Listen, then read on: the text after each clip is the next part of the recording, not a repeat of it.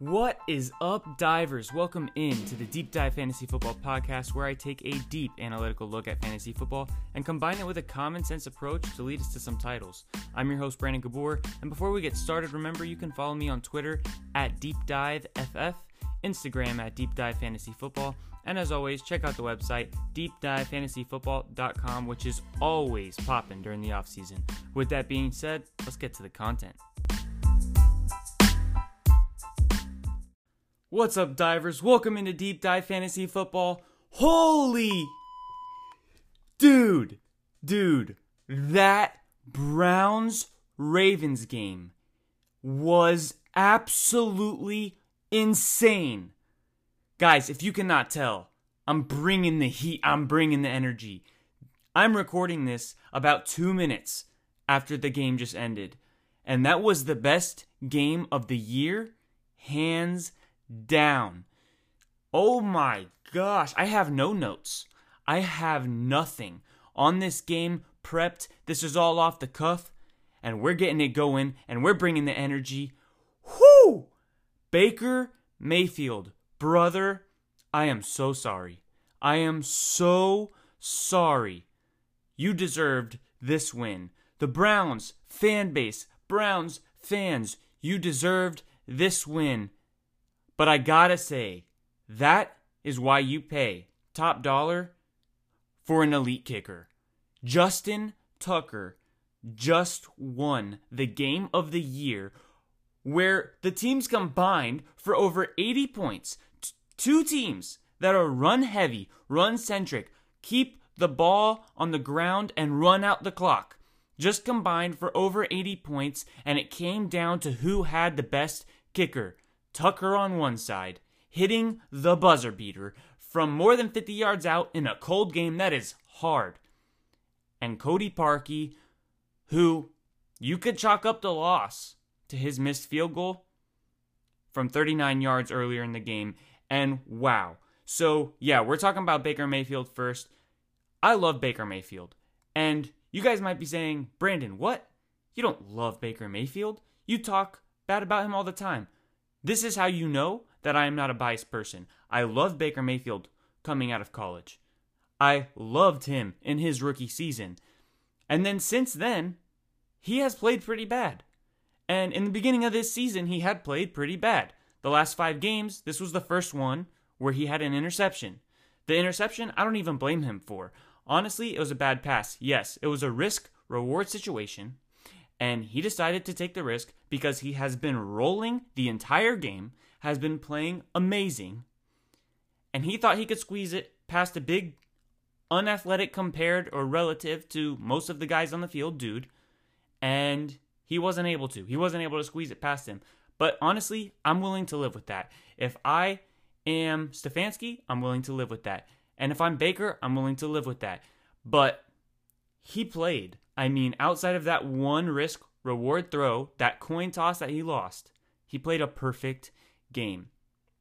And let me tell you, if the Browns if the Browns play like this, if Baker continues to play like this because he was not erratic, he was not inaccurate whatsoever in any pass in this game. This game was played perfectly if their offense is able to stay to this level, they could be the second best team in the AFC behind the Chiefs. And guys, I that was a tough game. I watched I loved watching every second of it. I hated how it ended, but I also love how it ended. It was crazy. But aside from Baker Mayfield, my guy, Donovan Peoples Jones, I mean, this dude, I think it's clear, guys, he's got some talent. And, you know, I'm not going to touch too much on this, but it was just running through my head the Odell Beckham situation. I mean, I wonder if there's weight to that.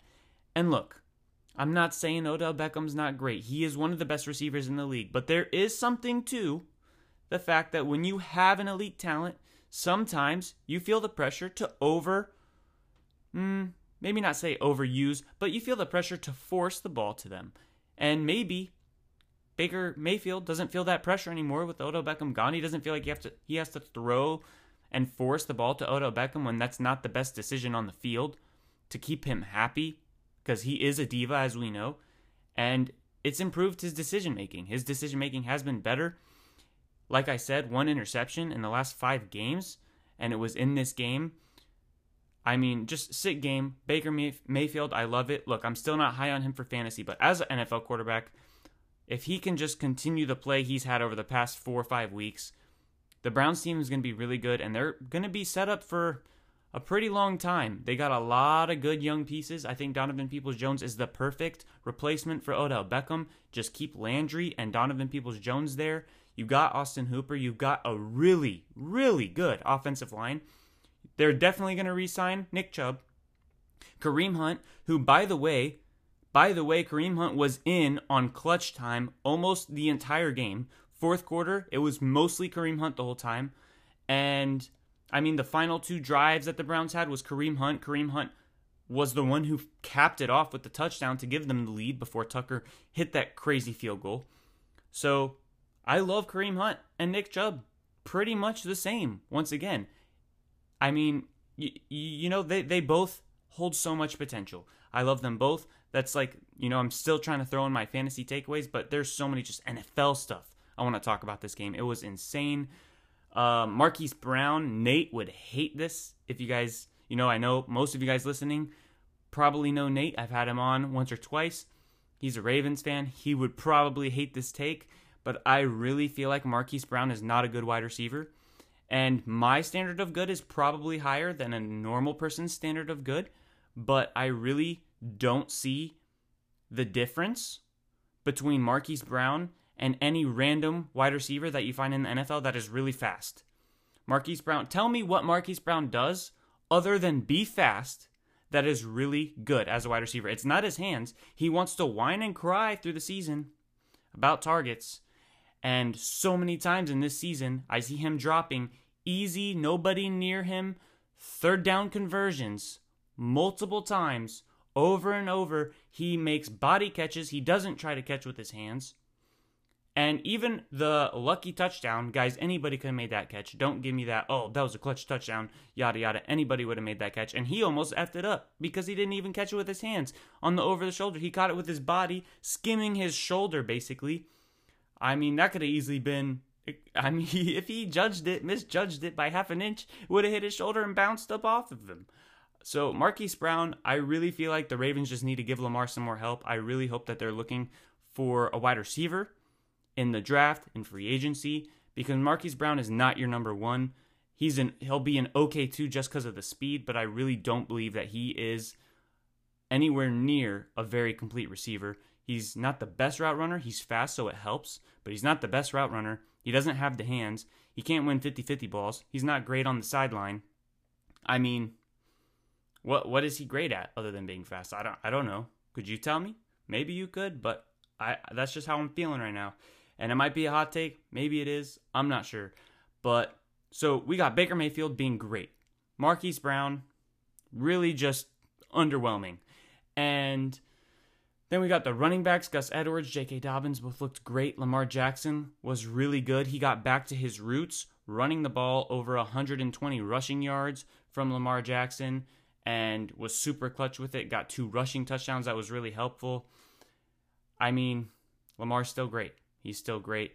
And if they get back to that, if they get back to letting Lamar just run, run, run, which is super weird, by the way, when he went out with the cramps because he seemed fine. He, he never like limped off the field that I noticed or anything. And then all of a sudden, after the third quarter's over and they're coming back on the field, Lamar Jackson's in the locker room. That was super weird. Trace McSorley was there for two drives, and then Lamar Jackson comes back out and saves the day, which was awesome. I mean, it was a great play by him. But just overall, this game was so amazing. I had to start with it. I usually, you know, start with waivers and whatnot, but guys, I had to start with this game. I mean, I am so hyped right now. I have so much energy, and I was like, fall ready to fall asleep before the game started. Since the game has started, my eyes have ceased to close. I have not even blinked. That's how good the game was. It's insane. But with that said, all right, we got that that game out the way. With that said, let's talk about some waiver pickups. Not many, like usual, when we're this deep into the season. We got two. Lynn Bowden had over 50 snaps from the slot for the Miami Dolphins. Looked pretty good. He is a gadgety guy. Um, not sure why the Ra- Raiders decided to give up on him so quick. Maybe it's because of Nelson Agholor, and you know he has assumed that wide receiver one role as we all expected. Kidding, of course. Bryan Edwards, Henry Ruggs, Hunter Renfrow, Hunter Renfrow, we all would have placed above him. But nevertheless, Lynn Bowden looked good for the Miami Dolphins. They don't have great wide receivers. They don't have any separators. Gesicki doesn't separate. DeVante Parker doesn't separate. Preston Williams, even though he's not playing this year since his injury, doesn't separate. So Bowden could be that guy that at least gets some sort of separation. And it seemed like Tua liked him. So that's definitely an interesting pickup. And then with Gardner Minshew back, Laviska Shenault is also worth a pickup because the dude is talented. And I'm starting to get increasingly worried about DJ Chark Laviska Shenault should be the wide receiver one on that team with what I've seen from Chark throughout this year, but we'll get to that later. And yeah, so that that's the waivers. That's it. That's all we got for waivers. I will say that this was a very surprising week to me in terms of what I expected when we're talking about how the games went. For fantasy, I had I had a good day. The Thursday podcast about my fantasy start sits was really good once again. That's awesome. That's great. But I got to admit, guys, man, I got to admit, not great on the betting lines. We'll get into that. But yeah, the, the games did not go the way that I saw them going. But, you know, the, the most important part, right, what you're here for, the fantasy football part of it, was still really good this week. So happy to, you know, be able to say that already started, but we're going to go all the way back to the Thursday game with the Rams Patriots.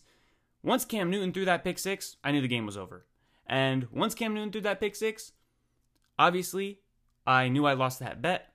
That was one of the five favorite betting lines that the Patriots would cover um, plus five, and they didn't. They got destroyed, manhandled. Cam Newton was horrible, got benched you could say he, you know, some of you guys might say he just got pulled out and they're committing to him as a starter for next week, so it wasn't a benching, whatever the case may be, doesn't really matter. The Patriots defense was nowhere to be found versus the Rams, and Cam Akers is looking really good. But here's the thing that was crazy to me.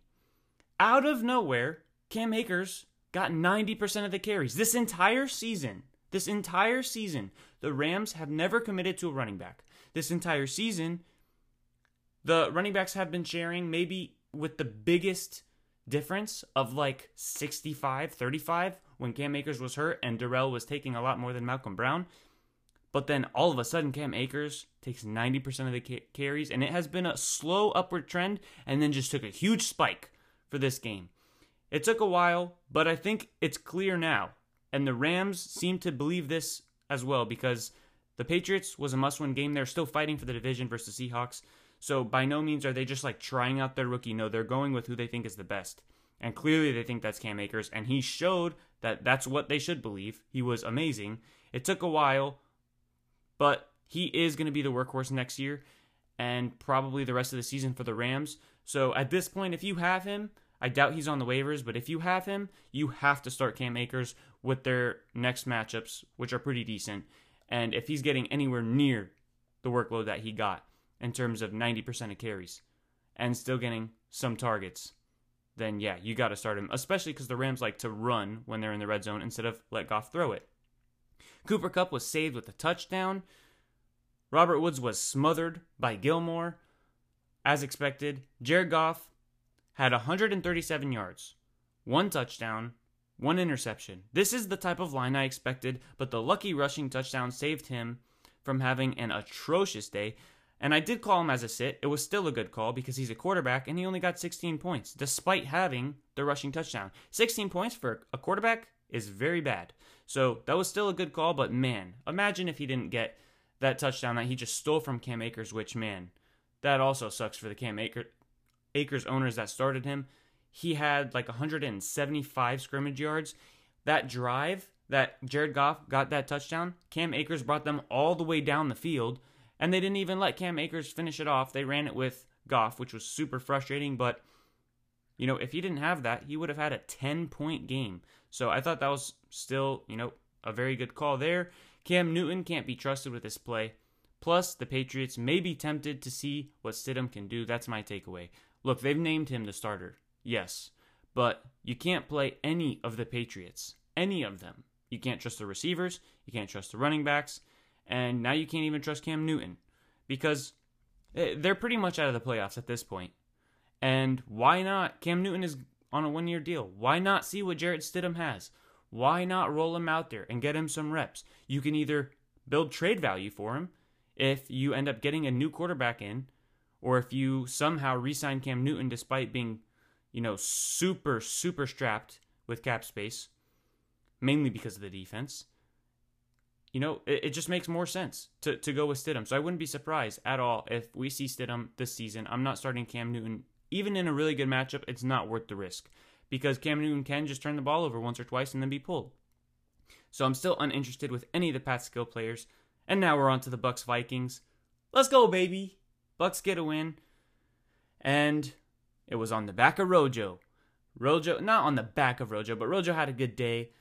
That was another one of our calls. I'm I'm not to try and focus on the starts and sits and everything. I'm just to talk about the games cuz obviously that's a section that we talk about later. But Ronald Jones was good, had a touchdown, had exactly 20 touches, by the way.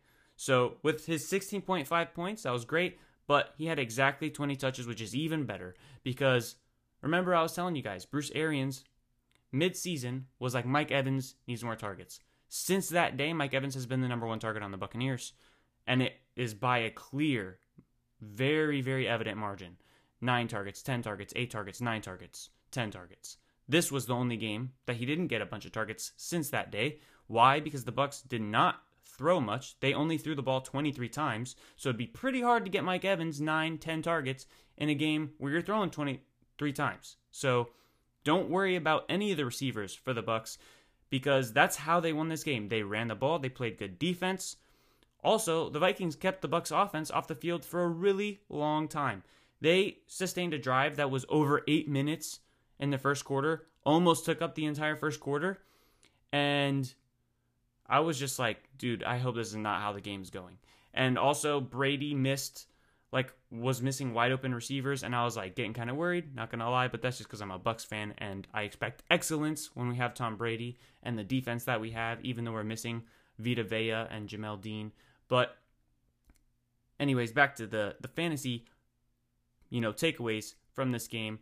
The Bucks, Ronald Jones looks good. Ronald Jones is getting the main touches. Leonard Fournette was inactive for a reason. Finally, thank you, Bruce Arians. Leonard Fournette is not good at all, nowhere near Ronald Jones. And why not throw Ke'Shawn Vaughn out there? I doubt he's going to be as bad as Leonard Fournette with vision or with catching. And I mean, Ronald Jones ain't the best catcher either, but he's also better than Leonard Fournette. And LeSean McCoy actually looked decent decent, but I have no interest in any of the Bucks running backs other than Ronald Jones. The Bucks have cheese matchups in Atlanta and Detroit coming up, so I really like Ronald Jones as a solid RB2. Honestly, fringe, fringe RB1. He's probably in the RB 10 to 14 range the rest of the, the year for me. And so I really like that. And then going to the Vikings, Dalvin Cook was amazing. He broke the Bucks streak of holding running backs under 100 rushing yards and he's just a, he's just a beast. I mean, after Derrick Henry, he's probably one of the best, and Nick Chubb, he's probably the third best pure runner in the NFL. Uh, maybe I'm missing somebody. Maybe there's somebody that's just you know I'm completely forgetting, but I'm pretty sure I would say Derrick Henry, Nick Chubb, and Dalvin Cook are the three best pure runners of the football. And he looked great. He was fighting, fighting for those yards. He broke so many tackles, which, of course, as a Bucks fan, was frustrating. And the Vikings wide receivers were held in check. It was a similar type of game script for the Vikings receivers. You know, the Bucks were running the game, playing defense. That's what the Vikings were trying to do most of the game as well. So, you know, with a long with long sustained drives, with a lot of time coming off the clock from both teams running the ball, it was hard for any of the receivers to really get going in this game. So I'm not worried about any of the receivers here. You know, there's no reason to be because the Vikings have a good pass game with the receivers and so do the Bucks. Chiefs Dolphins. The Dolphins have a great defense, but do not convince yourself, do not convince yourself that this was anything more than a bad day for Patrick Mahomes and a string of luck for the Dolphins. Now, I'm not taking any way, anything away from the Dolphins, but let's be real.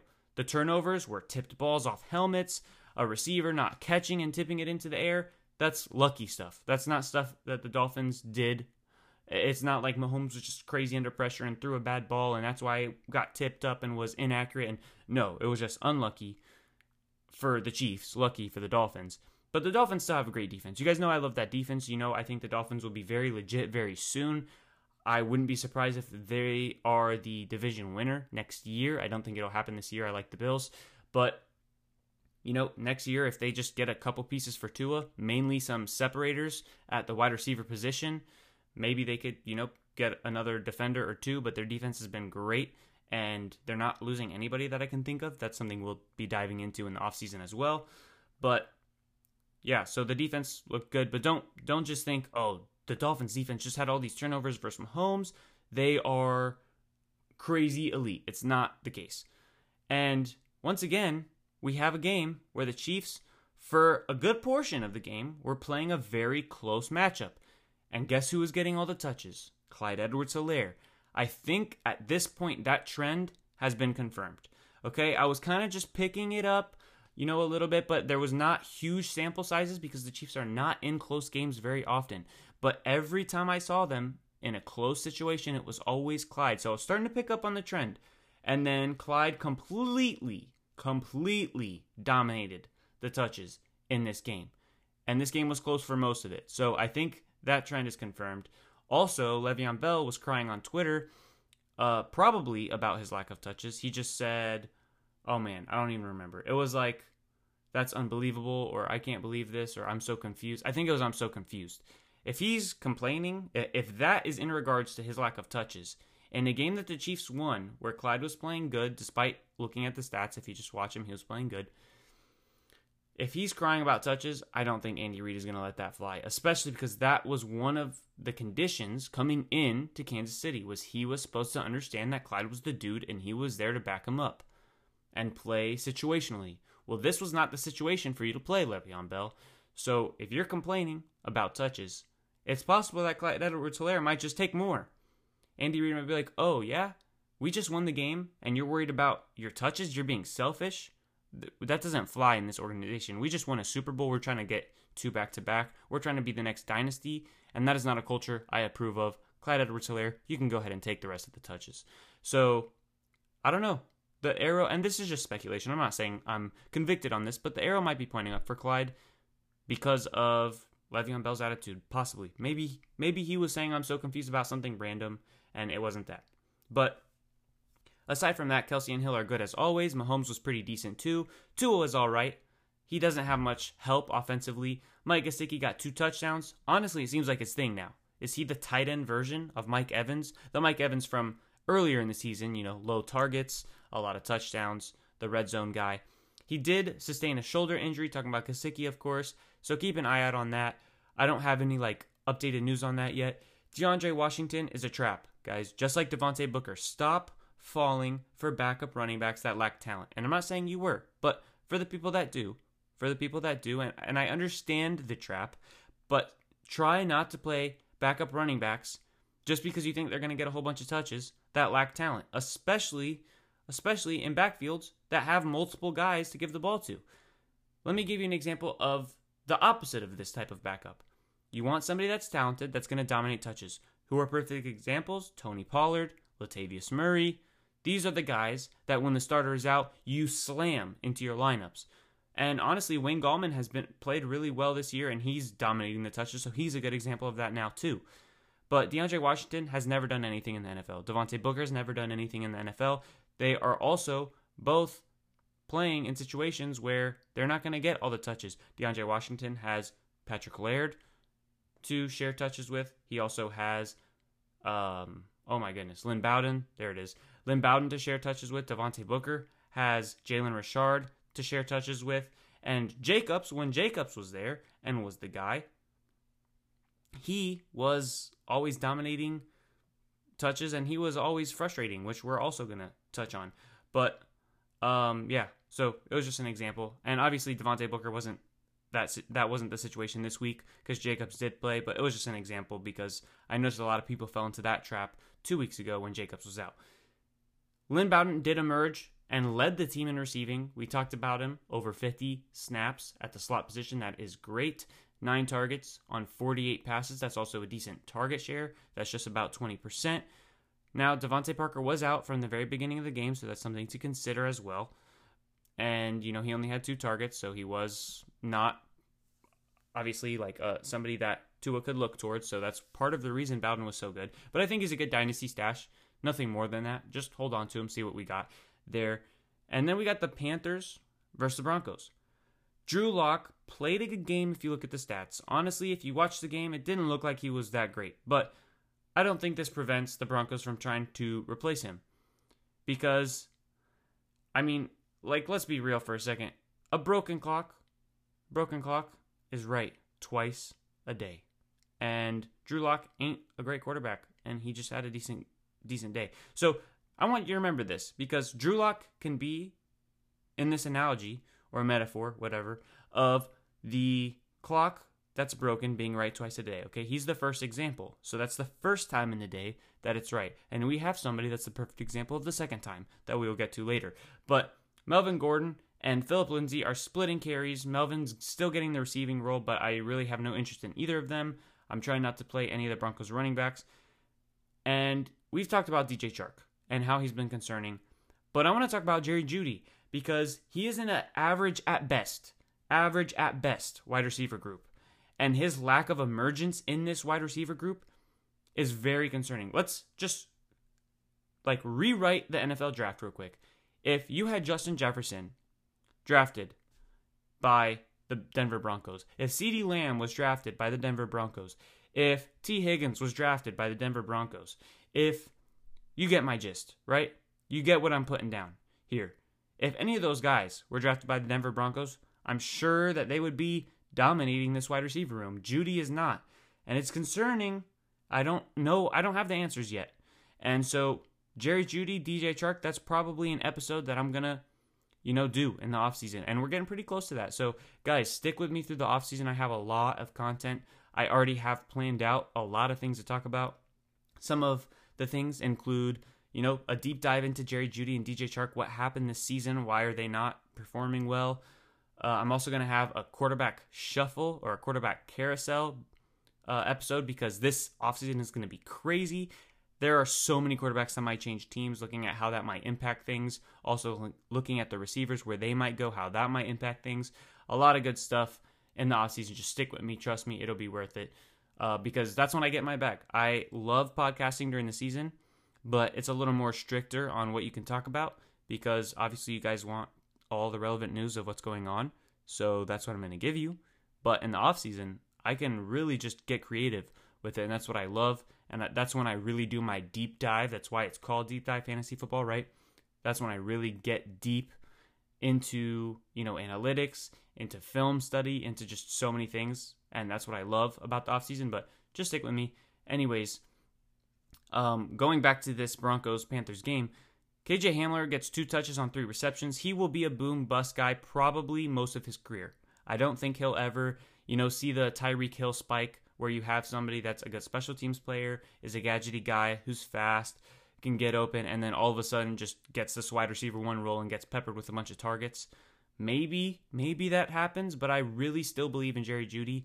That's something that is really driving me towards, you know, doing the study on Jerry Jeudy and DJ Chark because we need to figure out if KJ Hamler possibly has a route to 100 plus targets on a season. I, I, I don't think so um, consistently, but hey, you know, we'll, we'll see. The uh, the dynasty session on these rookies is young.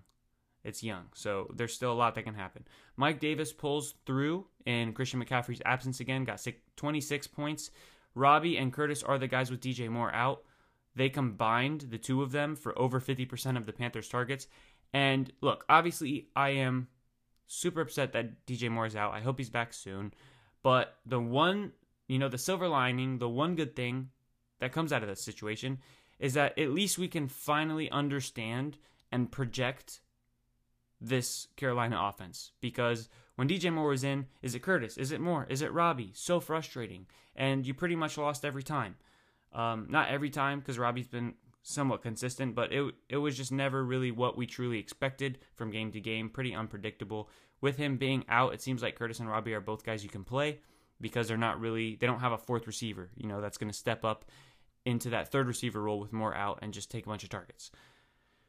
Now we got the Bengals Cowboys, and then after this, I'm gonna hit you guys with a break. I'm gonna take a breather, grab some water. But Bengals Cowboys, Ezekiel Elliott, he was a start for me. Remember, guys, I record podcasts early, right? Just like everyone does. Thursday is when the podcast came out. I was recording the podcast either Tuesday night or Wednesday morning. So I had not seen the news because it has, you know, it didn't happen yet that Ezekiel Elliott hurt himself during practice.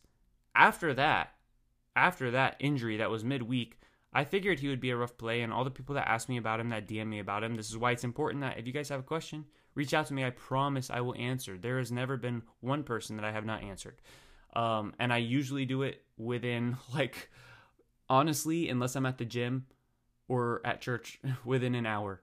So, um, and like at most, it'll be like six hours for me to respond. So, guys, always you know, unless it's in the middle of the night and I'm sleeping, but always be willing to reach out to me because I got you guys. That's what I'm here for. You guys support me by listening to the podcast. I gladly give back and support you guys by answering your personal questions whenever you guys need it. So, um, a lot of people ask me about Elliot, and once you know I had that information, I was telling most people to sit Elliot if they could because this was a game that I expected the Cowboys to be winning handily, which they did. This was the one betting line that I got right, and yeah, one. I'm one and four this week, so that killed my four and one and four and one starts. Uh, we're still in the positive, clearly, but uh, hopefully we'll bounce back next week. But um, yeah, he was a tough play, and I also tweeted about it. So follow me on Twitter. Michael Gallup remains Andy Dalton's favorite target. I don't understand it for some bizarre reason. Look, Michael Gallup is good. He is not CeeDee Lamb. He is not Amari Cooper, but he continues to out target them with Andy Dalton, and it's just really weird. Clearly, the Bengals are tired of Giovani Bernard. He got 10% of the carries and was benched after a fumble in the first quarter, did not return until the second half. Now, I do have one interesting thing to throw out Trayveon Williams. Trayveon Williams, who I actually liked when he came out of college, took over carries and had three targets, was decent. He was decent. He was definitely the best running back um, that they had, you know, stepping in for Mixon. And I thought he was good.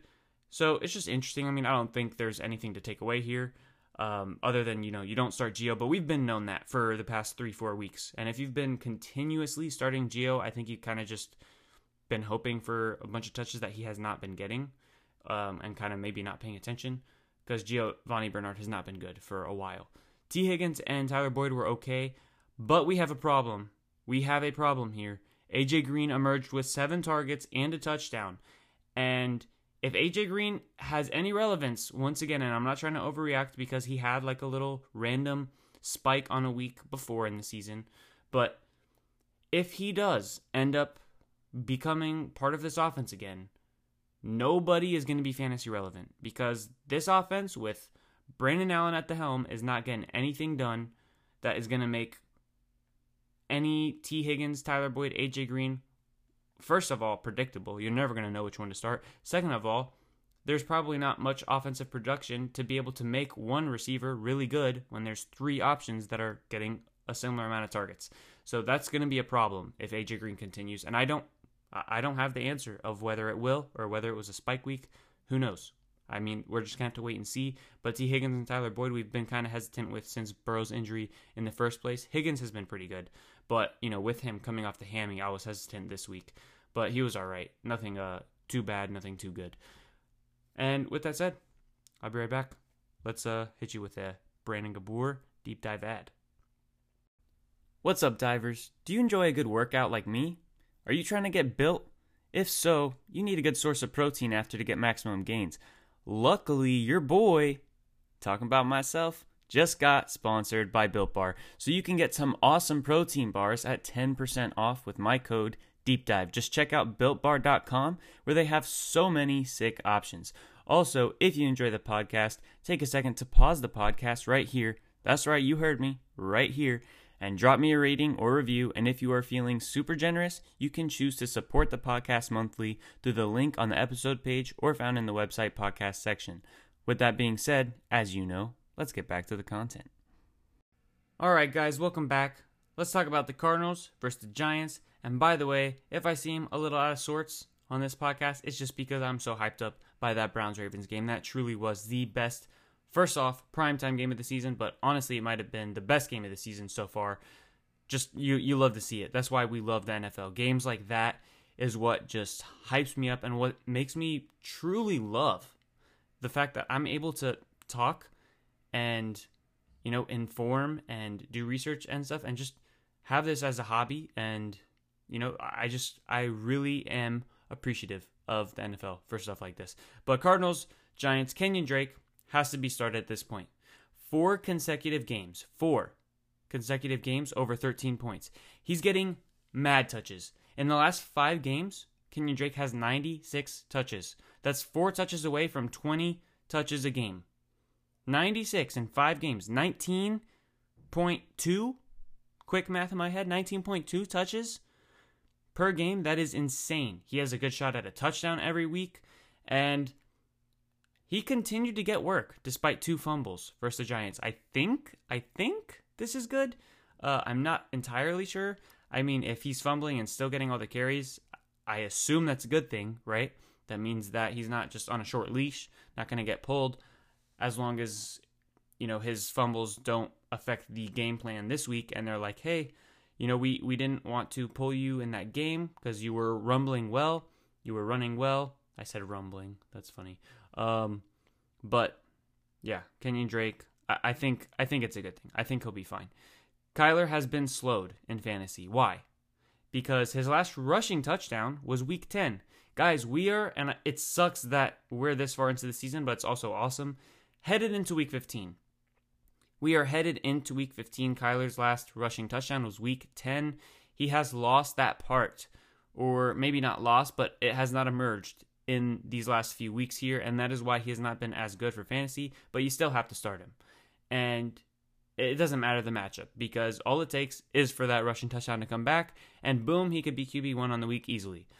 Since we've been out on Kirk, Christian Kirk, Hopkins is still the only guy I would start ever in an Arizona receiving game because Christian Kirk, he had those great games, you know, and I was kind of on him for a bit, and I, I was really liking what he was doing. We were vibing with it. Christian Kirk was getting targets, he was getting touchdowns, and you know, he was finally getting healthy, and I was like, all right, he's got that second spot locked down. And then, boom, all of a sudden, he's gone again. So at this point, you know, we've been out for a couple weeks on Christian Kirk. Continue that trend and only start Hopkins in that offense in terms of the receivers. The Giants' offense was just atrocious, and they also face against Cleveland and Baltimore the next two weeks. That is not promising. Not promising at all. Wayne Gallman is the only person in that offense that I would start if and that's if you're very hurt by running back. He's been a fine start, but versus Baltimore, versus Cleveland, also two teams that are probably just going to control the clock and keep the Giants off the field because both of those offenses are great in the run game, some of the best running offenses in the league. I really am not going to be interested in Gallman unless you're really struggling. And some of us are, and there's no shame in that. Uh, by the way, I mean, if you are still alive, I can't believe I didn't start with this. If you are still alive, congratulations. Let's keep pushing. Let's get this championship, you know, and uh, just add as many trophies to the deep dive collection and your own personal collection as possible. Um, so, you know, we'll stick with it, keep going. So, congrats if you made it this far. It's been a crazy season. So many injuries, the COVID nonsense. And if you're in any leagues that commis- commissioners have not been super flexible, and you only have one IR spot, or you have a shallow six person bench, or you are in a league that has not allowed the flex option of, you know, hey, if this game gets postponed from COVID, I want to play this person. Some leagues haven't done that. I mean, there's been a lot of crazy stuff. So if you're alive, I mean, pat yourself on the back for real. Like, I'm not just saying that, like, for real. It's been a crazy season. So great job. Texans, Bears. Oh, actually, one other thing I wanted to touch on for the Giants. They only had 41 offensive plays. 41 offensive plays. It is hard to have anyone be fantasy relevant when that is what you're putting on the field. Most teams in the NFL, right now, with how the game is currently, are throwing the ball 40 times. And the Giants didn't even have like, well, they did by one, but they barely had more than that combined between running and rushing. That is atrocious. You need to be in the 60s. You need to be in the 60s. And that is not going to get it done. Texans Bears, David Montgomery and Allen freaking Robinson. Guys, the best buy lows ever. The best buy lows ever. October 29th was the episode that I released talking about buy lows and sell highs before the trade deadline was over. And I believe the first two people I talked about, and it's in the heading, Buy Your Bears, were David Montgomery and Allen Robinson. Both put up 25 points again. Allen Robinson is wide receiver seven now on the year, and David Montgomery is running back seven on the year. Plus, their matchups moving forward are also still amazing. They, and I do not throw this term around loosely, but for the value that you could have got them at if you did buy them, or if you just held them because you drafted them, they could be in the league winner conversation. They really could be. And wide receiver 7, RB7, that's before this week gets calculated. So I looked at it. David Montgomery is probably going to move up one or two spots. So he's going to be the RB5 or RB6 on the year once this week gets calculated. Allen Robinson is has a big gap over wide receiver 8, but not uh, you know, close enough gap to wide receiver 6, so he'll still be wide receiver 7. But guys, that was I mean, they, they've been awesome. So thank you, Bears. Also, thank you, Mitch Trubisky, which here it is. This is the second part of the analogy. He looked really good. He looked really good. The guy that they were hoping they would get week in and week out when they drafted him at two overall. But a broken clock is right twice a day. The first time on this Sunday was Drew Lock, and the second time was Mitch Trubisky. So, look, he helps David Montgomery and Allen Robinson. I love him for that. But guys, uh, he's he's tough to start in fantasy, and he's definitely not the future there. Don't be like, hey, let's look Trubisky's way because he had a great game. I'm not no I'm nowhere near that. So don't go that direction. On the other side of the ball, Deshaun Watson was under siege. He got sacked six times and still played a decent game as a passer. It just shows you how much talent this guy really has, especially with no help. Keke Coutee didn't do much other than the touchdown with Brandin Cooks out, which is surprising to me. I really thought he was going to get at least minimum, minimum eight targets. I wouldn't have been surprised if he got 16 targets. I kind of threw that out there as a hot take, um, just trying to you know build confidence in people. But at least he got the touchdown, so he wasn't a bad play because of it. But it was it was concerning that that's all he did was the three targets. I believe it was three or maybe like five, with Brandin Cooks and Will Fuller out. But Brandin Cooks should be back, and I do believe that Coutee as the second option will still get heavily targeted. The weapons, like I said, around Watson are so porous. This was a big concern for me in the offseason. That's why I had him ranked as the last quarterback in the second tier with Russell Wilson. Uh, who are the others? Dak Prescott and. Ooh, I can't even remember. Somebody else. Was it Josh Allen?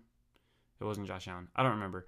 But Oh, it was uh, Kyler Murray. Yes, yes, yes. Kyler Murray, Russell Wilson, Dak Prescott, Deshaun Watson. Yes, he was my last ranked one out of them because of the lack of weapons, and his good weapons were people that got hurt all the time. And what do you know? Will Fuller is out now, not because he's hurt, but so I guess I got lucky there. But then Brandin Cooks is out because he's hurt. Randall Cobb is hurt. David Johnson is hurt. So that I mean, basically, what I was worried about came true. And Houston is cap strapped, so it will be interesting to watch what happens with Fuller he's going to be a free agent. And if he's gone, if he leaves, if they cannot re sign him, which I would be surprised at this point if they are able to re sign him, it's not going to be much better for Deshaun Watson. He's always going to be a top 10 quarterback because of his legs. But it's going to severely limit Watson's upside in fantasy if he is in Houston and they cannot re sign Fuller and they don't have a first round draft pick to be able to get him some help it's going to be rough and they don't have money to be able to bring in free agents. It's going to be rough. And if people don't realize that, maybe you could do a Watson for Herbert swap because I do think Herbert is going to be better than Watson for fantasy because he has the weapons. He doesn't have the legs, but he has the arm. And, you know, it's really just about the weapons, honestly. That's what it's about. He has way more weapons and he's younger too. So if you're in Dynasty, it's a fair trade off in that sense as well. So, hey, just just keep your eyes open on what happens there and uh, see you know throw out some feelers on Watson see what you can get for him I still think he's going to be you know, top eight dynasty quarterback, but I don't think he's going to be as elite as some people might be- might believe. Titans, Jaguars, Jonnu Smith and AJ Brown played and were healthy. So what do you know? Corey Davis was pretty bad, only got three targets. I'm not looking Corey Davis's way when Jonnu Smith and AJ Brown are healthy. No, thank you. Derrick Henry and AJ Brown are freaks. I say it a lot. You say it a lot, probably. We all say it because it's just insane. Derrick Henry is 6'3, 250, and the dude is outrunning cornerbacks and safeties consistently. Consistently! It's ridiculous. It is ridiculous. This guy should not be at that size outrunning corners and safeties. Gardner Minshew comes in for Glennon. Sorry about that, guys. I know I called Glennon as a start. My bad. Uh, you know, the matchup said, hey, he'll be a good start. And Minshew played pretty good. So, I mean, the quarterback position for that team was still pretty good. But yeah, Glennon got benched. So that sucked for anybody that might have played Glennon. And Keelan Cole started performing again with Minshew. He had 12 targets, 7 receptions, 67 yards, and a touchdown. Laviska Shenault, 11 targets. Nice. Collin Johnson was also somebody that faded away with Glennon. Once Glennon was out, Collin Johnson was basically useless. Three targets. DJ Chark, guys, this is just compounding the worries. 16 yards. If I told you DJ Chark, don't look, right? Don't cheat. I just want you to guess. If you don't know, obviously, some of you guys might know this.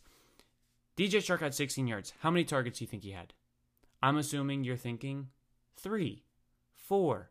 Oh, maybe because Brandon's asking this, it's probably a high number, so maybe six. Nine. Nine targets. He had 16 yards on nine targets. The worry with Chark gets worse and worse every single week. I've said it before, but he is the only receiver that is not performing with any of the quarterbacks that Jacksonville rolls out. So it's concerning. Something I'll definitely dive into later in the offseason. For right now, DJ Chark has a 7% lower catch rate than last year, combined with a 0.7 yards less per reception. That might not seem like a big deal, but when somebody's catch rate goes down, their yards per reception should go up. Think about it this way it's very simple. If your catch rate is worse, you know, you're catching less of your targets, that's usually because your targets are more difficult. They're probably farther down the field. Guys like Tyreek Hill, guys like Mecole Hardman. Uh, let me think of a different team. Guys like DeSean Jackson. Those type of guys will always have huge, a very high yards per reception, a really low catch rate because they're getting deep targets, harder balls for the quarterback to throw, harder balls to catch. And, you know, it's a fair trade off. It's a good trade off. It works for the offense. But DJ Chark has seen his catch rate go down, which means his wide receiver, or, or sorry, his uh, yards per reception should be up. No, they also went down. That is a problem. That is a very big problem. Now, I have some theories. Maybe health, maybe something, you know, we don't know about. He has been in and out throughout this season. Maybe there's just stuff lingering and it's affecting his speed and, you know, he's not getting to where he needs to be at the right times, and that's the problem. So maybe it's health related. Maybe it's chemistry related, but I wouldn't understand that because he was really good with Minshew last year. So I don't think it's that because he has been really bad with Minshew this year. Maybe he's just getting shut down now that defenders had an offseason to figure him out. I- am not really sure. So what's the problem here? We'll find that out later. I'm glad Minshew is back. That's pretty much James Robinson's only hope in the fantasy playoffs because they are playing Baltimore and Chicago. That's a really rough schedule. We just watched Chicago dismantle Deshaun Watson and the Texans. And that offense is definitely more threatening than the Jaguars' offense. So it's going to be tough for me to have any comp- confidence in James Robinson, but at least, at least his outlook is a little bit better with Minshew back because Minshew is an upgrade at the position. Packers Lions, not many crazy takeaways here. Rodgers and Adams had a good game as always. Aaron Jones should have got more work. It's annoying that he didn't, honestly, because the Packers were dominating this game. If you look at the scoreboard, hey, it wasn't a domination. They only won by one score, one touchdown, but they were dominating the game. I mean, there was just some garbage time for the Lions. They were winning by a lot very early on, and Aaron Jones only got 15 carries. Jamaal Williams got 10. So that I know that's kind of rough, but I'm not losing any confidence in Aaron Jones. You know, So Davante Adams, Aaron Jones, Aaron Rodgers, those are my only real interests in this offense. MVS did have a really nice Davante Adams esque touchdown grab. Honestly, when I saw it, I was like, "Dang, Davante Adams got a second one already. Let's go!" And then I saw the, you know, player because it was hard because they were basically like blanketed by a corner, so you really just saw the hands come out come out to the side as he contorted his body on the fade and caught the touchdown pass. So I thought it was Davante Adams, and then I saw him and I was like, "Wow, that was MVS. That's insane." And hey, USF Bull Pride. He he went to USF, so you know, let's go represent, baby. Um, which I also just graduated from, by the way. That's cool. TJ Hockenson continues his model of consistency, and he might surprise you guys when I do my Consistency Kings episode in the off season. To you know, it's an episode that I do that really helps us see who we can be confident in week in and week out. Because sometimes, you know, you look at receivers, for example, like if you have the opportunity to draft a receiver who's going to get you 250 points, or draft a receiver who's going to get you 220 points, you're going to be like, yeah, I'm taking the receiver with 250 points. But what if I told you that the receiver who's going to give you 250 points was like a Tyler Lockett and has amazing game or week winning games, but then puts up a bunch of low outputs? And then I told you that the 220 point receiver was like a Tyler Boyd, a consistent 15 points every week. Which one would you rather have then? Personally, I would rather have the guy who's going to score less overall on the season, but be consistent every single week and help my team put up points every single week. So that's why I do that podcast. That's something else that we do in the offseason. But moving on, D'Andre Swift only got 12 touches. The touchdown did save him. And it's just a result of him being banged up. I wouldn't be too worried about it, especially because it's good to see. They didn't give the ball to Adrian Peterson at the goal line to take away D'Andre Swift's ceiling. That was something I was possibly worried about you know, I was telling you guys with Adrian Peter, Adrian Peterson, goodness gracious, being so good at the goal line, and you know, getting touchdown after touchdown after touchdown after touchdown these last two three weeks. That what if they decide to roll with him again at the goal line, even when Swift's healthy? That was not the case, so that's good to see. And you know, I'm sure he'll be healthier and get more touches, so I'm not worried about Swift. Marvin Jones was robbed of a beautiful catch, a beautiful catch at the one maybe two yard line. Uh, it was really really nice and I hope you saw it. If you didn't, it might be hard to find since it didn't actually count as a catch. So, you know, it might not be something easy to look up and see.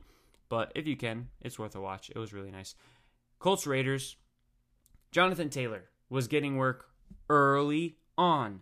Early on. That is what we love to see. 60 yards on the Colts' first drive. He is a firm must start, especially with Houston next week, who he just dropped 22 points on two weeks ago. He finished with 22 touches in this game for 165 yards and two touchdowns, one of the highest scoring running backs on the week. He might have actually been number one. Uh, I'm not 100% sure, but he's definitely up there. T.Y. Hilton is back, two touchdowns, 86 yards. It took him a while, but hey, better late than never. If you got T.Y. Hilton, I'm starting him. I'm starting him. Nelson Agholor and Darren Waller dominate targets. Apparently, Nelson Agholor is the wide receiver one on that team. It's not Henry Ruggs, not Bryan Edwards, not Hunter Renfrow, Nelson Agholor. But it's hard to trust. He's boom bust. Here are his points the last seven weeks. All right, and it starts off with a zero, a bagel, and he played. He played. It's not like he was hurt. So the last seven weeks, zero points, then 14 points, then two points, then 21 points, then 10 points, 8 points, 21 points. That is not a receiver I like to put in my lineup, but if you're really struggling, it's worth a shot. It's, you know, close your eyes and throw the dart at the dartboard and see what you hit. Because that is what starting Nelson Agholor is like. But if you're really struggling, you can go that way. I'm not interested. Josh Jacobs got some receiving work, but it was a negative game script fairly quickly. And Jalen Richard also got five targets. So it's not like Jacobs was just taking over the receiving for the running backs. Put simply, guys, Josh Jacobs has not been good or predictable, and that is the biggest problem. Because when you look at fantasy football as a whole, it's fine to have. Actually, I just came up with the perfect example. It's fine to have somebody that's not, you know, good every week, but is predictable. My example for that is Ronald Jones. He is somebody, for me specifically, that I have been really good at predicting. So when you guys have been taking my advice on Ronald Jones, it's worked out. You know, I mean, I told him, told you guys he was a good start this week. He had 16 points. And, you know, it's not like I'm super accurate on everybody like that. It's just an example, but there are guys that are very predictable. You could just look at matchups, you can project the game script yourself. I mean, a lot of this is just things that you can think through yourself. It's very fairly simple. Um, but Josh Jacobs is not one of those people. Sometimes the matchup is perfect. Josh Jacobs does nothing. Sometimes the matchup is daunting and he does great. That is not good. His last six games, and remember, this is the guy that is supposed to be an RB1 that is a fringe first round pick. These are his last six games 13 points, 14 points, 30 points, 14 points, 4 points, 10 points. If you take out that 30 point game, his best game in the last five is 14 points. That is not good at all. But with all of that being said, you probably have to start him versus the Chargers. But I'm just saying, there's no way I am confident in it. So don't be confident in it, but you probably don't have a better option because let's face it, with all the injuries at running backs, everyone's been decimated at the position. If you got somebody that's getting 15 plus touches, you pretty much have to play him. So just lower your expectations for Josh Jacobs. Jets, Seahawks, what is there even to talk about? Honestly. Darnold was horrible. The receivers were horrible. The running backs were horrible. Russell Wilson and Seattle dominated so fast and so early that Russell Wilson was pulled in the third quarter and most of the other starters. So if you had those guys, you hopefully got a good day out of them, but it could have been much better. But hey, Seattle's being smart. The game was far and away out of uh, the Jets' reach, and they decided to, you know, keep everyone healthy. So it was a good coaching decision. I, I like to see stuff like that. You know, it's smart, and we don't want to see anybody get injured. So honestly, I'm fine with it. And don't be upset if you have fantasy guys, because if they kept them in and your fantasy guy got injured, you'd be really pissed off. So, you know, think about the other side of the coin. Chargers Falcons. Mike Williams, this killed me in one league.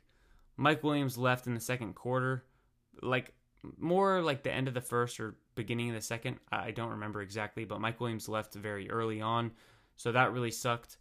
The Chargers cannot actually be fathomed. They they they cannot be fathomed. They are ununderstandable. All right, let me paint this picture for you in case you didn't see it. 20 seconds left before this, the first half is over. 20 seconds on the clock. The Chargers are uh, at about the eight yard line. They have no timeouts. It is third and one. What would you do? And the pull of 100 people says take an end zone shot so that you either get the touchdown or you don't get the touchdown and the clock stops because it's an incomplete pass and then you kick the field goal. Wow, good job. 100% of the crowd oh wait, what's that? A 0.01% that disagree? And and what is that person? Oh, that's the person making the decisions for the Chargers. Ridiculous. I mean, you ran the ball with 20 seconds left. You have no timeouts. And you run the ball when you're 8 yards away from the end zone. You're not going to run the ball into the end zone. And if you run the ball, you're not going to be able to spike it because the clock's going to go and you're not going to have a chance to get the field goal. So you ran the ball. Goodness gracious, the level of idiocy is unattainable. Fire everyone, please, please. Show the players in Los Angeles that you care.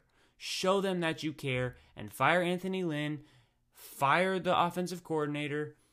Honestly, I don't know much about the defensive coordinator, like whether he should be fired or not, because there's been injuries and their defense hasn't been like the absolute worst. And considering the injuries, you know, that has to be taken into account. But Anthony Lynn and the offensive coordinator should have been fired at halftime. Like I don't know if we've ever seen that, but we should have saw it. We should have saw it because that was atrocious. The Falcons are barely any better than the Chargers. But I will say, you know, keeping things a little positive, watching the end of that game was hilarious. Absolutely hilarious. The the Falcons and the Chargers fumbling the game away back and forth had me cracking up. The teams are tied, right? This now we're at the end of the game. The teams are tied. Justin Herbert throws an interception under two minutes. All right, that's game over, right? Falcons are going to win. All they need is like 15 yards and a field goal. Psych. Right after the Justin Herbert interception in under two minutes, Matt Ryan throws an interception in under one minute. Now the Chargers got the ball back. They're driving down. Oh, here they're attempting a field goal. Honestly, I thought he was going to miss because I thought it was just going to be like to the point where both of these teams can never win a game that neither of them are going to, and it's just going to end in a tie. But he actually made the field goal, and the Chargers won. There were six turnovers in this game, and that killed my overcall. Remember, I called the over on 49 points. It was looking good. We were rolling. First half, like the middle of the second quarter, it was like 17 14. I'm like, oh, yes. The Chargers are also, um, you know, obviously the Chargers with the eight seconds left. I'm like, the Chargers are going to put more points on the board here, either a field goal or or they get the touchdown. Neither happened because the Chargers coaching staff is a bunch of clowns. Um, so that also was ridiculous. But the six turnovers really killed it because when you're turning the ball over that much, nobody's scoring. So despite looking good in the first half, the second half turnover spectacle began and that overcall was ruined. Calvin Ridley was great. Russell Gage's pass to him for a touchdown. And I'm being completely serious when I say this. I'm not even trying to, to rip Falcons because I'm a Bucks fan. That Russell Gage pass to Calvin Ridley was the best Falcons pass of the year. Now, side note, if my Bucks lose a game to this Falcons team, I will actually lose my mind. Like you guys will hear a Brandon you have not heard if the Bucks lose a game to this freaking Falcons team because they have been so bad in every way. Now, continuing on the fantasy side of things, Hayden Hurst, he crapped his pants in this game almost as badly as Matt Ryan did. Austin Ekeler had nine receptions. We need to take a pause right here because Austin Ekeler, this dude is elite for fantasy when he is healthy. And I am not someone who throws that word around. You know, just like I was talking about, I don't throw around league winner. You guys do not hear me say stuff like that often, right? But Austin Ekeler is honestly elite for fantasy football when he is healthy. He gets eight plus targets every game with Justin Herbert, and he gets 15 plus carries pretty much every game with a better coach, right? And remember, Austin Ekeler just got signed to a new contract with a better coach, and he's young, and Justin Herbert at the helm next year. Ekeler truly, and I truly believe this, and he probably won't be ranked near this because everyone is ranked so closely, but Austin Ekeler has a good shot at being the RB1. He has just as good a shot at doing that than anyone else. Now, I'm going to tell you straight up, probably when I do my projections in the offseason, Christian McCaffrey, assuming health, as I always do in the offseason, unless somebody's already injured, is probably going to come out in projections as my RB1. But Austin Ekeler is not going to be far behind him. And I don't think people realize that. And if you can trade anybody, I mean, honestly, with the situations right now, with Burrow um, likely to miss like half of the season next year, with the quarterback situation in Philly with and their offensive line is getting older and is already super injured all the time with Zeke not looking like primetime Zeke anymore. With all of these guys having question marks I would trade all of them away for Austin Ekeler in a dynasty league. I'm so serious. Because I mean for me it's Christian McCaffrey Alvin Kamara Saquon Barkley, uh, Clyde Edwards Helaire, Jonathan Taylor, you know, the rookies, Antonio Gibson. J.K. Dobbins is not in that tier just because he doesn't get receiving work and he won't get mad touches um, because Lamar takes away a lot. DeAndre Swift, depending on what happens with their coaching situation, will be up there, and Austin Ekeler's up there with them. But I think all of those guys are, I mean, just see, just send out some feelers for Austin Ekeler. That's what I'm saying. All right. And if you want to send me some trade proposals in the offseason, go for it and I will gladly give you advice. But I really like Austin Ekeler. He's been amazing when he's been on the field this year, and I don't see it getting any worse next year, especially if they improve the offensive line, which is going to be one of their main concerns in the offseason. Keenan Allen was good, obviously, and that brings us to the Eagles Saints game. Miles Sanders, first 100 yard rusher versus the Saints in how many games? How many games? First 100 yard rusher in 56 games. 56. That is insane. Now, I do think Jalen Hurts looks really good. I think he probably helps Miles Sanders. The threat of a running back or a quarterback being able to run, as long as they're not just running. I mean, he did run a lot, but as long as they're not running as much as Lamar Jackson does, it doesn't really hurt a running back, I think, because it's just the threat. You know, that's what helps Kenyon Drake, the threat of Kyler Murray running. But Kyler Murray doesn't run the ball so much that Kenyon Drake can't get a lot of touches. And I think that this might help Miles Sanders moving forward. It's something to pay attention to for sure. Jalen Hurts did look really good. His legs make that offensive line, which is bad. Don't you know? Don't get it twisted. Their offensive line is bad. It, it doesn't impact him as much because of his legs. On 14 pressures, Jalen Hurts led the offense to zero negative plays. Very different from what Carson Wentz has done so far this season. On 14 pressures, Hurts had zero negative plays and 82 yards with that offense. And his legs give him Kyler Murray potential. You know, he had 106 rushing yards in this game. And I mean, that that's all you need for fantasy. If you're a quarterback, if you're getting anywhere near 60 rushing yards, you don't need much in the passing game to be really good for fantasy football. And he has a huge, huge ceiling. He is a firm start for the rest of the season in single quarterback leagues, which obviously means for super flex leagues, he has to be started. His next matchups are awesome Arizona, and I think Dallas is the second one great, great matchups. Um, so yeah, I'm all over Hurts. I love it, and he will keep the pass attempts lower for that offense. So it's a slight downgrade across the board for the receiving options for me, even though he does play a little bit better, at least you know in the one game and one quarter that we've seen. He's not going to throw the ball nearly as much than as, as Wentz did. So slight downgrade for all the receiving weapons. Sean Payton, he probably made Taysom throw to Kamara like in practice a whole bunch because he had not thrown to Kamara at all the past three games, and then in this fourth game, Kamara was a priority in the receiving game as he got 10 targets. That's what they should have been doing this whole time, and Kamara is back to being his elite self, even if Taysom, even if Taysom is the quarterback, because I think with the success that he had throwing Kamara, he will continue to do so. Michael Thomas is still good with Taysom Hill, as previously discussed, throughout the Denver debacle because that game was just neither team had a real quarterback because Taysom guys is not a real quarterback. And a lot of people think the Saints are going to roll with Taysom Hill in the future. I hope you guys are right. I think you're wrong, but I hope you're right because the Bucks will win the division if Taysom Hill is the quarterback all season next year for the Saints. I guarantee you that unless Tom Brady gets hurt.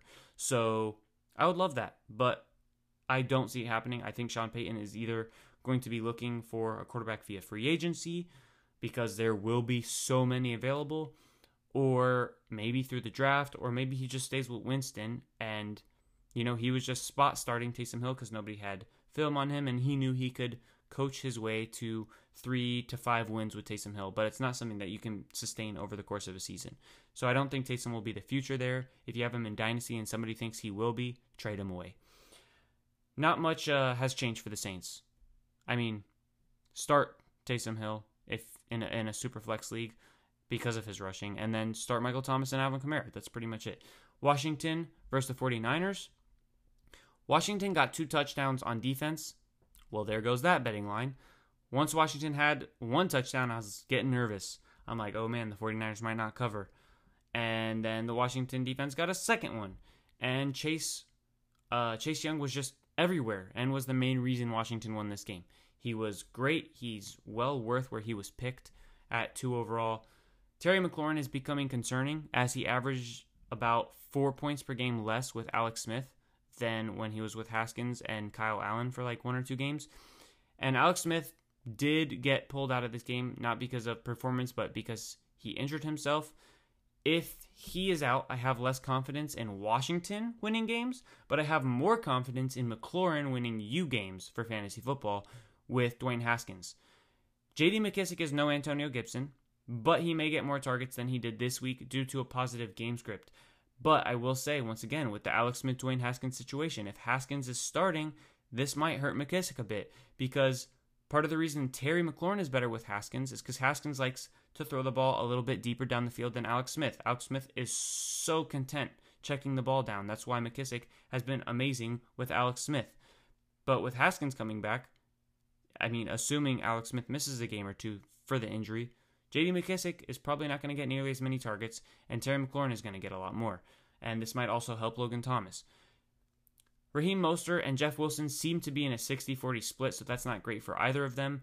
Brandon Aiyuk, Man, I was wrong on this guy. I was. He is better than I would have thought, With Deebo Samuel and George Kittle out, Aiyuk is nearing must start territory. 16 targets, 119 yards in this game versus Washington. And over the last five games, he's averaging 20, 20 points per game in PPR leagues over the last five games. That is Brandon Aiyuk. He is pretty much a must start at this point. Kyle Shanahan, and this is the best part, Kyle Shanahan schemes the ball into his hands. So he's pretty much matchup proof. It's not like, oh, you know, he's got Tre'Davious White this week. Don't don't start Brandon Aiyuk. No, if he has Tre'Davious White, guess what Kyle Shanahan's doing? Getting Tre'Davious White off of him. So Aiyuk is somebody I'm very confident in moving forward if you have him. Steelers Bills. Diontae Johnson finally got benched. Why do I say finally? Because when you're a wide receiver in the NFL and you're making $100,000 per target, you need to catch the ball. I like the guy, but I've been ripping him during games for his lack of hands. Um, he should have been benched. So it was the right call. The Steelers' wide receiver room is loaded. He did come back in the second half and was all right. But at this stage in the playoffs, you cannot trust Diontae Johnson. At least I will not trust him. Send me your start sits if you have him. I got you. Because um, I know he does have some decent matchups, but I just I can't trust him if he's getting benched. And it's not like that's going to help his confidence at all. He's not going to come out, all right, I got benched. All right, let me show the world that I can catch. I mean, maybe, maybe that happens, but I would say that's less likely than him losing confidence and being even worse. Tre'Davious White manhandled Chase Claypool. Oh boy, what is this? Sorry about that. Um, Tre'Davious White manhandled uh, Chase Claypool, and that's something I'm not surprised about at all. James Conner doesn't look good, nearly as good as he did earlier in the season. He was 10 carries for 18 yards versus the Bills defense, which has not been great versus stopping running backs. So that's concerning. Josh Allen has a decent day, better than I would have expected, but not too much better than I expected because we know he always has that ability running the ball to give him a really high floor. The Bills running backs are horrible. What's new? Stefon Diggs is great. What's new? and Gabriel Davis is looking like a good find for dynasty leagues. He could develop into a wide receiver two or three for the future. John Brown is 30 years old, and he's also coming off an injury now. And Cole Beasley's there, but he's their slot guy. Gabriel Davis could be the wide receiver two. I would say at least, at least, or at worst, he's the wide receiver three next year. And if they continue throwing the ball 60% of the time like they have been this season, he could be really successful and you know in deep leagues somebody that you're starting every week in dynasty league so he's a great find. And that brings us to the end of the, the recaps the game recaps. So now we're going to hits and whiffs. And we'll start with the hits as always. Ronald jones versus the vikings. Told you guys to start him up with confidence 16 and a half points. I would say that's a success right there. David montgomery versus the texans told you guys slam david montgomery one of the highest scoring running backs on the week with 24 and a half points Jonathan Taylor versus the Raiders, same situation as Montgomery, said start him up with confidence. And he, I think, was the RB1 on the week with almost 180 yards and two touchdowns. The Falcons wide receivers versus the Chargers, Russell Gage and Calvin Ridley both scored 15 plus. Russell Gage had that fluky touchdown pass, so got lucky in that regard, but still turned out the points. And then Jared Goff as a sit versus the Patriots, only 16 points at the quarterback position. That is not good. I also said sit Cam Newton versus the Rams. He got benched, got sub five points. So that was not good either. Devin Singletary versus the Steelers. Some people were thinking, hey, he's taking the carries. He, you know, Zach Moss fumbled and Zach Moss was benched the rest of the game last week. Singletary might be a good start versus Steelers. Told you guys to sit him. That's not the case. The Bills running backs, we don't want to touch him. And once again, the Bills running backs were bad. Raheem Mostert, I was seeing the, the Washington D line and I was worried. And I was seeing the fact that Jeff Wilson was getting red zone carries last week and I was worried. Told you guys sit Raheem Mostert. That was a good call too. And then we only were one and four on the betting lines. Super disappointing there. But the one that I did get right was the Cowboys minus three to cover versus the Bengals. They won 30 to 7. Now let's move over to the whiffs. Mike Glennon and Collin Johnson had them as a duo that were worth starting if you needed to, or in deep leagues for Collin Johnson, maybe uh, mainly. But Mike Glennon I liked in Superflex. The benching for Mike Glennon ruined both of them. Mike Williams versus Falcons. Uh, he was set up for a great game, but he didn't have one due to injury. So, I mean, not really on me, but I still told you guys to start him, and he didn't come through. So, that's my bad. Same thing with Matt Stafford versus the Packers. He got injured as well. And then the betting lines Patriots plus five versus the Rams. Missed out on that. The Rams dominated. Cam Newton was really bad. Took the over 52 points on the Bucks Vikings game. There was 40 points. The Vikings had an 8-minute drive. They also left 11 points on the board with missed kicks and all the Vikings drives were long. There was no big play, so they kept the Bucks off the field, which is a quick hit offense, and they kept that offense on the sidelines for as much as possible, which really made it hard for the Bucks to put up a lot of points. And then the 49ers, I thought they would cover versus Washington. They did not because Chase Young is a budding superstar and you know what might be like the next JJ Watt, Aaron Donald, Khalil Mack level type of player on the defensive side of the ball. I really believe that. And I love the D line that they're building in Washington. And then the over under in the Falcons uh, Chargers game that we talked about earlier because six turnovers, not helpful. And the Chargers, when they should have a guaranteed three points before halftime and possibly a touchdown, getting zero, also not optimal there. So missed on the betting lines, but I fully expect a bounce back next week. Uh, so stay with me. That brings us to let's see, four and one, four and one, that's eight and two, and then a one and four. So that brings us to nine and six. So we're still in the money. Let's keep it going that way. With that said, guys, thank you for listening to the podcast. I hope you are still alive. And I wish you guys luck next week. I wish your NFL teams luck, unless, of course, you're an Atlanta Falcons fan because you're playing my Buccaneers, and the Buccaneers need to win. And honestly, if you're a Falcons fan, you should be rooting for a loss so you can get a better draft pick and you guys are getting a new coach anyways. So really, like, I'm not worried about the culture if I'm a Falcons fan.